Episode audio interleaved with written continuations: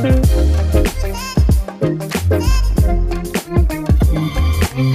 everyone. Welcome back to Pie and the Red Sox, blogging the Red RedSox.com podcast. I'm your host, uh, Brendan Campbell, and today I'm happy to be joined by uh, our second straight recurring guest here on Pie and the Red Sox, pitcher illustrator Sarah Griffin. Uh, Sarah, welcome back. How's your summer going? Thanks for having me. Yeah, it's going pretty good. How's yours? Uh, it's going pretty well. Just uh, watching the Red Sox, I guess. Yeah. All right. So uh, the reason I wanted to bring you on today, Sarah, was to essentially recap what happened with the Red Sox and in MLB in general over the last few weeks. So just to, off the top, let's start with what the Red Sox did at the trade deadline. Uh, are you disappointed or underwhelmed with the moves the club made? I think at the time of the trade deadline, I was a little disappointed, but then I think back to like probably a week ago when I kind of had the expectancy that I don't know. I feel like we all know how Chaim Bloom works. He wasn't going to make these like huge big things, and I feel like it started with the Max Scherzer rumors that made me start thinking like, oh, maybe we are going to get Scherzer, Rizzo, like all, which just isn't really how he works, especially when you're building up your farm system still already to where it is now. But I think at the time of the deadline, seeing how crazy this deadline has been, it almost kind of felt like FOMO watching everyone make these huge, huge trades. And like, not that Schwarber isn't a big acquisition. I think just because we still haven't seen him play in a Red Sox uniform, that also might be it. But I was a little disappointed. Were you expecting like a Craig Kimbrel or Anthony Rizzo kind of move? I was definitely banking on the Anthony Rizzo move. I really thought for sure, which again, that was on me. I'm like, I think they did like probably lose out on him, but I'm like, Chaim Bloom isn't known for making the like exact moves that everyone expects him to. So I was like, oh, open spot, first base. We need someone, Anthony Rizzo, perfect fit. So did the moves the rest of the division made kind of scare you with like Nelson Cruz, Jose Berrios, Rizzo, Joey Gallo? Yeah, honestly, I think the Rays and the Blue Jays moves scared me the most. I I am jealous of the Yankees for getting Rizzo. You know, I'm jealous they have Gallo and stuff, but they still don't scare me too much, especially considering last night because their big issue has been pitching, and then last night clearly their trade. Uh, it was still a one just one start, but that doesn't scare me too much as much as the Blue Jays and definitely the Rays do right now. and your thoughts on the Kyle Schwarber acquisition in general, like who they gave up? Um, I was a little disappointed with what we had to give up, but I like Kyle Schwarber. You know, I'm excited to have him on the team. I am interested to see how that works out at first base. I'm still a little disappointed that we don't have a set answer. I know they said he's going to try it out, like see how it goes. I was really hoping that would kind of just be something we don't have to worry too much about anymore, but we'll see. You know, he's a good hitter. I think, especially at Fenway, it's going to be fun to watch him for sure. So I'm happy with it. So it sounds like you kind of given up on Bobby Dalbec then. I have a little. I think I wouldn't say I've given up. I would like to see Bobby down in Worcester, maybe just for a little bit. I think he's his thing now. It almost just seems more mental than anything. And uh, in addition to Schwarber, any thoughts on the two relievers they picked up from the Twins and Pirates? Not really big moves or sexy, but yeah, I would say I wasn't too. I by the time I saw it, because it was right after four when they made both those announcements, I was just like, whatever. These are not make or break. I'm not like big person that's like, oh, we need to fix our bullpen. Like even Craig Kimbrel, I was, if we got him, it would be cool, but I didn't think we needed him per se, honestly. And uh, one of the guys they traded to get one of those relievers, uh, Michael Chavis, headed to Pittsburgh. Your initial reaction to that? I'm disappointed, but I think it will be good for him. I think it's beneficial for both sides. There was just really not a right fit for him in Boston. And I think hopefully he'll get more opportunities in Pittsburgh. I know they said that he already was assigned to the AAA club down there, but I'm like, it can't be too long to like call him up. It's the Pirates. so I'm hoping he'll be able to like ride it out and find more permanent position over in Pittsburgh than he did in Boston. You know, he was a fun guy to watch and stuff, but sometimes it was just it was tough to see him have to go back and forth, back and forth. No real set place to go. the Worcester shuttle, yeah. Yeah, I know. It seems like at least once a week he was making that commute, and I'm like, that's not fair. That poor kid. And um, your reaction to Brandon Workman's second tenure with the Red Sox coming to an end after they got Schwarber? I'm disappointed for him. I'm not too disappointed to see him go just because his second stint was not great. I feel really bad for him just because I'm like, we all know he has good stuff. I don't know, maybe someone said maybe it's just he needs a change of scenery, but I'm like, he had a change of scenery. I think maybe just plucking him out of Boston that first time just was not the best thing for him. But I'm sure he'll get an opportunity somewhere else, maybe not at the major league level right now, but hopefully he does get an opportunity somewhere else and he can make his way back. I think it's kind of the same thing as Chavis. Like he'll find a better opportunity elsewhere. There's just not really a spot right now for him here. And I don't know how much uh, attention you paid to the Woo Sox this year, but they had this outfielder, Marcus Wilson. He was having a pretty decent year. Was DFA'd uh, in the midst of the trade deadline over the weekend, and then yesterday was claimed off ma- off waivers by the Mariners. So I don't know if you had any like sort of reaction to that, the fact that they lost him for nothing essentially when he's like a guy on the 40 man roster, like not a highly touted prospect, but a prospect nonetheless. Yeah, no, I'm disappointed about that. And I know a lot of people that work at the Woo Sox, they always had like the nicest things to say about him. I know they're all really disappointed too. But yeah, I'm like, this is probably karma for Garrett Whitlock when we all talked all the smack about, oh, Yankees gave up Whitlock for nothing. So I feel like really in the last few years, like this is the first like couple years that the Red Sox are even involved with like Rule Five, and you like actually notice it. And so I think especially with Whitlock, you know, last year's Arauz, like you're like, oh yeah, this is great. And then once you have one of your own prospects taken that you actually like know and we're kind of looking forward to watching come up, it's like, oh man. Well, caught me off guard because usually they flip those guys for like lesser known prospects, but to not even get anything from him was definitely interesting. Yeah, that is kind of weird because, like you said, he's not like this like highly touted prospect by means, but like it's still a name that most people know. Like you know, you see him play. Like I've seen him play. And he's someone you're looking forward to.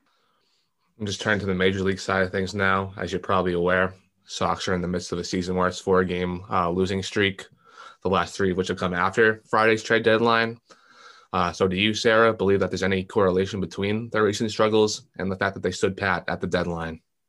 I don't want to say that there's no correlation, but I also think that part of it has to do with we are coming into this like red hot Tampa Bay Rays team, and they did just make. I don't think it's as much as us not making the right accusations, whereas they made all these other moves, you know. And again, the Rays are a scary team. I think we all kind of knew that it was only a matter of time before they caught up to us in the standings. And it was kind of a miracle that we were standing at the top by ourselves for that long. And I don't think this is like set in stone, like, oh, that series defines it. Like, we're going to be chasing the wild card now by any means. But I think it's going to be a back and forth. Our schedule is not as bad as I thought it was. I think I saw something like it's like third ranked for difficulty, or not difficulty, lack of difficulty, I should say, remaining for the year. So I think Red Sox, Rays, it's going to be a battle for that first place. But that series did not leave a good taste in my mouth, I will say. and uh, how would you be feeling right now if the Rays uh, actually traded for Kris Bryant and um, Craig Kimbrel? Oh my god, thank God that did not. Well, did you see what they were asking for? They wanted like Tyler Glasnow. Like they were asking for a crazy return, which I'm like, yeah, it would you're insane crazy. ever for trying to make a trade with the race. I feel like usually you're just not going to end up winning that. But I'm like, oh my god, thank God they had that insane asking price. Those are the last people I want to see in this division. well, the, the positive thing there would be uh, both Bryant and uh, Kimbrel will probably be there for just two months, so yeah, that's true. There's no way the Rays would make some big free agent signings. You think we should view the return of some injured players, like not talking about Chris Sale, but like Christian Arroyo, Danny Santana, Marwin Gonzalez as deadline additions for the Red Sox? I think definitely Christian Arroyo. He was a big one because I feel like I kind of kept forgetting about him when I'm like, oh, we have no first baseman. Like, I hope to God they don't put him back in first base considering what happened. But I'm like, we do have some promise like at the infield for flexibility wise between him and Marwin that we can still test other things out at first base and it's not like do or die. and were you surprised to see uh, Tanner Houck get optioned? Uh, I believe it was last last weekend.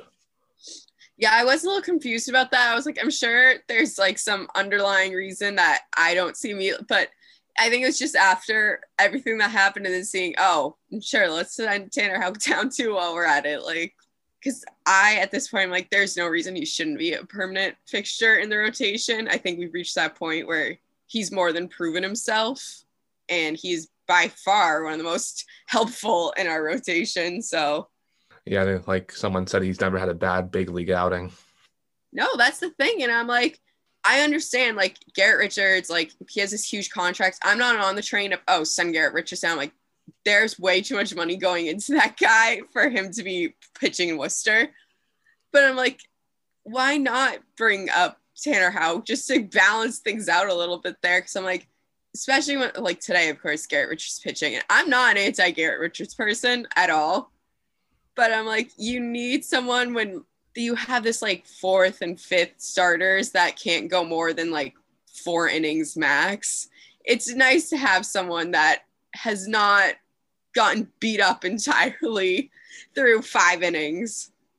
And just going back to the whole deadline conversation, were you at all surprised that they didn't try to reinforce their starting rotation? Like I think Chaim Bloom said there were deals out there, but the asking price was too high. I was a little surprised. See, my thing was when those like Max Scherzer rumors especially first started and all that stuff, I was like, do we really need another like big, huge starting arm? Like we have Chris Sale coming back, like we have Tanner Houck. But then I was like, I would like a more bottom of the rotation guy just to kind of even things out. So I was a little disappointed we didn't make any additions there. But again, I think with like Chris Sale coming back up, hopefully things will start looking a little more solidified in the rotation and it won't be as like, oh, Nathan Eovaldi, pretty solid outing, you know, Tanner Houck, solid outing. E-Rod's hit or miss. Nick Pivetta's hit or miss these days, but for the most part, solid. I think once we get Chris Sale in there, we should be in better shape as long as he's like healthy and can make go. As long as he could go at least five innings, I think that would be great. what are your expectations for Sale? Because I think he makes one more rehab start for the Blue Sox this weekend, and then could be up with the Red Sox like sometime late next week. Yeah, you know, I of course would love to see him like back in like 2018 form, but that's just not not too likely. But based off of like what I've like seen and read about his rehab starts so far, it doesn't sound like he's too far off from like where he was pre-injury. You know, I think it said like his fastball's still up there, like it's still getting decent speed for sure, you know, still insane strikeout rates, like I think it'll definitely be an adjustment and it'll take some time. And I know people are going to expect him to be like perfect for sale at his first start. And then it's going to be panic again because we didn't get another starter at the deadline. But I think he's probably going to be the most important addition by the end of the season. Is there anyone else at the minor league level you think will uh, help out? Hmm. Well, there's for a while. I really was. Now he hasn't had I think he's been kind of a bit of a slump there.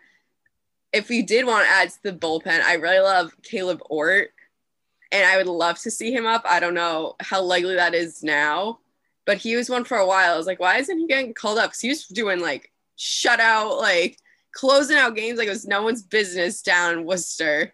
Any reactions to Jarren Duran's struggle since being called up? He's been he was like brought up to be kind of a spark to the offense, really hasn't done that so far.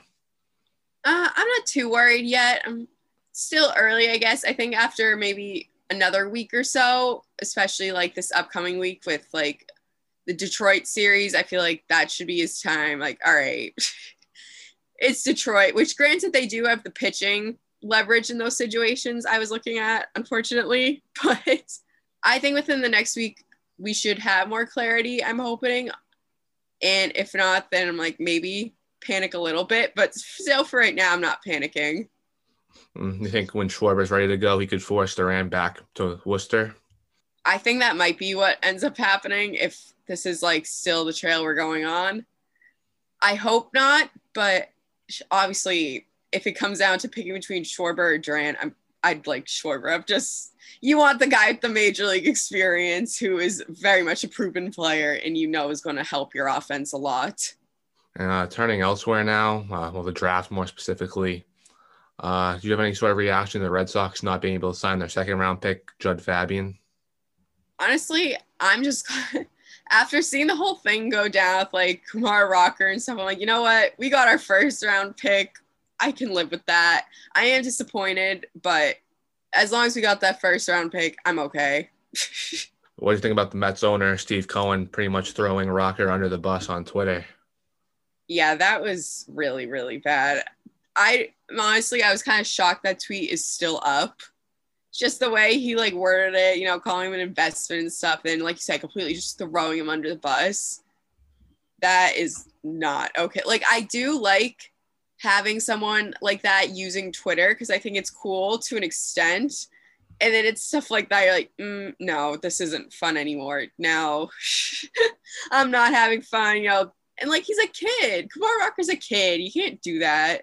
So it sounds like you're not in any hurry for like John Henry or Tom. Well, John Henry is on Twitter, but he's not very active. But you know. yeah, I think for the be- it's for the best if they do not talk as much as Steve Cohen does on Twitter. It was fun at first when it was just kind of like you know playful banter and stuff, and now it went downhill quick. And uh, around the league now, just uh, you mentioned Max Scherzer earlier, but what do you think about them? The Dodgers getting him and Trea Turner from the Nationals it's just I want to say it's not fair, but I'm like it is fair. The Dodgers they want to win. They are going to give up anything. They'll spend the money, you know, whatnot. I just because I love watching Max Scherzer, and I also love Clayton Kershaw. So I'm like, God, that's gonna be so cool having both those guys in one rotation. But I just really don't want to see the Dodgers again. And they have the luxury of playing Mookie Betts at second base yeah, I saw that and I was like, wow, things they're really scrambling for stuff out there. But then I was like, nope, of course, Mookie does amazing, you know, everything's going great, everything's perfect now. Or what it was the MLB power rankings yesterday. All right, the Dodgers are like number one again. I'm like, I mean, not really, but yeah, when you make those type of moves and trades, you probably are number one even without playing a game. And speaking about um, former Cubs, uh, Giants got Kris Bryant, Mets got Javi Baez. Were you at all surprised to see the Cubs pretty much blow it up? Like the whole 2016 team is pretty much gone now. I wasn't as much. I feel like I kind of saw it coming, just maybe not to that same extreme extent. Because by the end of the deadline, I actually had to go and look. I'm like, who is still on the Cubs? Like, I don't even know who is still on this team because I do watch obviously a few Cubs games because they'll play the Brewers a lot, and they do have a rivalry going. And this year just hasn't been anything that interesting because the Cubs have been so bad. So I kind of had a feeling they were going in that direction. But yeah, it reached a point I was like, who is still left on this team? and on that note about the Brewers, um, correct me if I'm wrong, but I believe there are two significant additions at the deadline where Eduardo Escobar and Daniel Norris. Yes. So, um, with those moves, would you say they're primed to win the division now? Or are you kind of wary of the Cardinals and Reds? I'd say at the rate the Brewers are going, I knock on wood, I feel like the division they're in a pretty solid place, you know. And like right now, everyone knows Christian Yelich has not been having a great year. Like he's not in the lineup because COVID and stuff. And you would never know that like they're like so called like superstar there is not in this lineup. Like their offense, if you look at it, I know I saw a tweet the other day. Someone's like, How is this Brewers team winning so many games? Like, look at this lineup. Who are these people? And, you know, I think it's just a mix between like they're having a lot of guys that are having big years offensively. Obviously, like Garcia, Willie Adames, like already Escobar has been like lighting it up over there. And then they have some of the best, if not the best, pitching in the league with their rotation and their bullpen It's like the best uh, three-headed monster in the league, you think, with Woodruff, um, Peralta, and uh, Burnes? I think so. Yeah, you know, especially because at first, like in the beginning of the year, it was more just like Woodruff and Burnes. I was like, oh yeah, like these two. I think I, I wrote an article and called it the two-headed monster, and now all of a sudden it's Freddie Peralta out of nowhere. Just he, I think Brandon Woodruff is still the best in that rotation, but Freddie Peralta's making a very good case for himself just uh, watching former American League East foes of the Red Sox, your thoughts on uh, guys like Rowdy Tellez and Adames, like you mentioned? yeah, though, of course, as soon as I saw Rowdy got traded, Bruce was like, thank God. I don't ever want to see that guy again. I, his numbers against the Red Sox, and I feel like it was just the Red Sox, were so insane. But he's been doing great with the Brewers too, offensively. So I'm like, all right, maybe it wasn't just us. And then Willie Adames, you know, he wasn't like, he was always good, like decent. But I think maybe it was just he needed to get out of the trop or something because he is the perfect fit for the Brewers. And I would say for sure MVP conversation at the very least, at the rate he's going. But still, no concern for you about like the Cincinnati Reds, who I think are trying to get healthy, have a pretty good offense going. Joey Votto bangs, yeah. I think out of all the teams in the division in the NL Central, the Reds are the ones that worry me the most. But right now, I think just because the Brewers have, I think it's like a seven game lead right now in the division. I'm like, at least they have that comfort, that cushion there. I do think probably by September, the Reds are going to be very close to that. But we'll see how it all pans out for them because I feel like they're still kind of making their way back up now. Whereas the Brewers have just been like on this hot streak, like doesn't look like they're slowing down anytime soon. So with the Brewers, your eyes are on the division then, right? Like yes. winning the division. Yes because like the wild card race is probably gonna get shaken up now if Tatis for San Diego is out for the season. Yeah, that's. I think the NL wild card is because for a while it looked like he's going to be like Dodgers, Padres, which that would have been amazing. But I don't know now about that. I'm still also very unsure about what's going to end up happening in the NL West, especially with all the trades the Dodgers made. I would love to see the Giants win the division, but I think I read something that says like um the Giants are good every year, like Taylor Swift releases an album or something like that. Yeah. That's why, because actually, one of my um, friends, she's a really big Giants fan, and she's like, "Oh, well, it's an odd number year. Taylor Swift had this, like blah blah blah. Everything is going in the Giants' direction." And then, right after those trades to the Dodgers, she was like, mm, "Yeah, things aren't looking as great right now, but I'm still just going to rely on my suspicions. I personally would like to see the Giants try to sign Kris Bryant to a long term extension this winter. I don't know how you feel about that.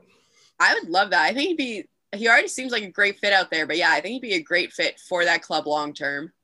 All right, just looking ahead to the present now, as you mentioned earlier, the Red Sox open up a three-game series against the Tigers in Detroit tonight. Uh, how confident are you that they can turn things around this week and catch up to the Rays in the standings once again? I mean, I think going to play today, they're one game back. I think by the end of the week, if they're not at most, this might be hot taking me. I'm like, at most, I think they'll be half a game back, if not tied. I don't know that we're going to gain any serious ground this week still to like take go and run away with the division, but I'm more confident this week than I was last week just because we did have such a difficult week schedule wise.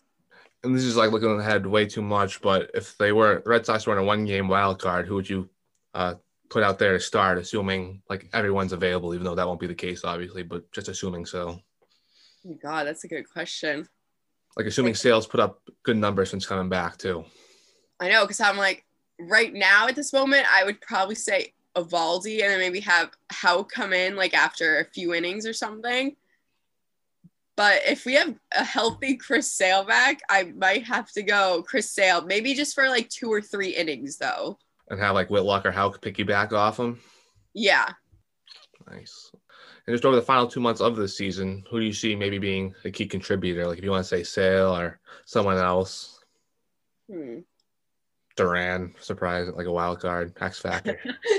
I feel like right now it's either going to be Sale or Whitlock for me.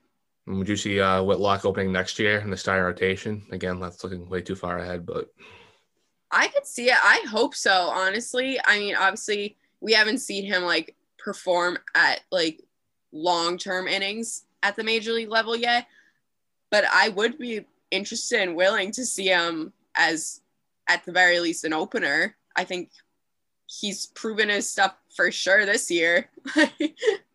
so as of right now, is your gut telling you the Red Sox will win the AL East or have to settle for a wild card spot? I'm still going with they're going to win the AL East. I'm also way too optimistic when it comes to that type of stuff. But just looking at our schedule down the stretch and again, Chris Sale, Kyle, Kyle Schwarber coming in and stuff. I think we're in a pretty good position. It just sucks that directly after the trade deadline, we had to play a series against the Rays. that I think left a lot of people being like, okay, this is not likely. We were never going to win anyways this year, so why even bother? and the Rays themselves seem primed to play in like some key games, like they did this weekend at the Trop. Uh, your thoughts on Tropicana Field in general? Because me personally, not a big fan. Yeah, I say to keep it nice, I'm not a fan. I would like to not see any more games at the Trop this season. I've had enough of it, to be quite honest. Ever been there, or I mean, even if you have, would it still be 30th out of 30th on the uh, your power rankings for stadiums? Yeah, I would say I've never been there, but like my dad's been there. You know, I have a lot of friends up there. Like, it's not worth it. Cause I always say, I'm like, oh, I'm gonna go to every park. Like, just skip the Trop. Like, it's not worth it. And uh, any other predictions for the last few weeks of the regular season, as well as any early postseason ones for the Red Sox, Brewers, league wide? I think my biggest prediction definitely is that the Brewers are going to have a big October stretch. I think they're actually going far. Like last year, they're stacked up against the Dodgers already, like right out the gate. Did not have the right roster to be playing in the postseason, honestly.